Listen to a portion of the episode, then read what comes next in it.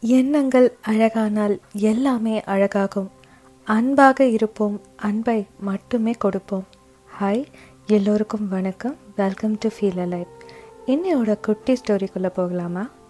ஒரு ஆறு வயசு சின்ன பையன் இருந்தான். அவனும் அவனோட நாலே வயசான தங்கச்சியும் கடத்தெருவுக்கு சுற்றி பார்க்க போனாங்களாம். ஒரு பொம்மை கடையை பார்த்ததும் அந்த குட்டி பொண்ணு தயங்கி நின்றுக்கிட்டு இருந்தாலாம் இதை பார்த்த அந்த குட்டி பொண்ணோட அண்ணா என்ன அந்த பொம்மை உனக்கு வேணுமா? அப்படின்னு கேட்டுக்கிட்டே அந்த பொம்மை எடுத்து அவன் தங்கச்சிக்கிட்ட ஒரு பெரிய மனுஷன் மாதிரி கொடுத்தானான் அந்த கடையோட ஓனர்கிட்டையும் நேராக போய் இந்த பொம்மை என்ன விலை? அப்படின்னு கேட்டானான் அதுக்கு அந்த கடைக்காரர் சொன்னாராம் உன்கிட்ட எவ்வளவு இருக்கோ அதை கொடு தம்பி அப்படின்னு.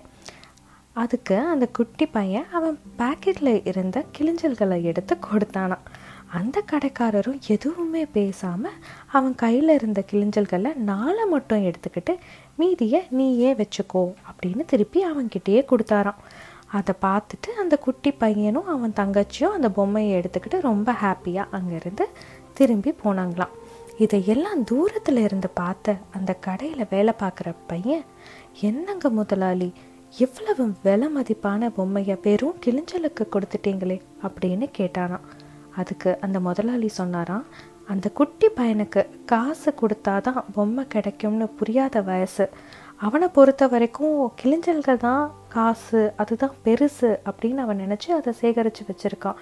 நாம் பணம் கேட்டால் பணம் தான் பெருசுன்னு அவனோட மனசில் தோண ஆரம்பிச்சிடும். அந்த எண்ணத்தை நான் தடுத்துட்டேன்னு நினைக்கிறேன். அதையும் தாண்டி என் தங்கச்சிக்கு கேட்டதை நான் வாங்கி கொடுத்துட்டேன். அப்படிங்கிற ஒரு கான்ஃபிடென்ஸையும் அவனுக்கு நான் கொடுத்துருக்கேன். என்னைக்காவது அவன் பெரியவன் ஆனதும் இந்த உலகத்தில் நல்லவங்க இருக்காங்க அப்படின்னு ஒரு நல்ல எண்ணம் அவன் மனசில் வரும்னு நான் நம்புகிறேன் இந்த எண்ணத்தால் அவன் எல்லார்கிட்டேயும் அன்பை காட்ட தொடங்குவான் அப்படின்னு நான் நம்புகிறேன் அப்படின்னு அந்த முதலாளி அந்த பையன்கிட்ட சொன்னாராம். உங்கள் எல்லாருக்கும் இந்த குட்டி கதை பிடிச்சிருக்கோன்னு நம்புகிறேன் மீண்டும் உங்கள் மனசை தொடுற மாதிரி நாளைக்கு வேறு ஒரு கதையோடு உங்களை நான் சந்திக்கிறேன். இப்படிக்கு நான்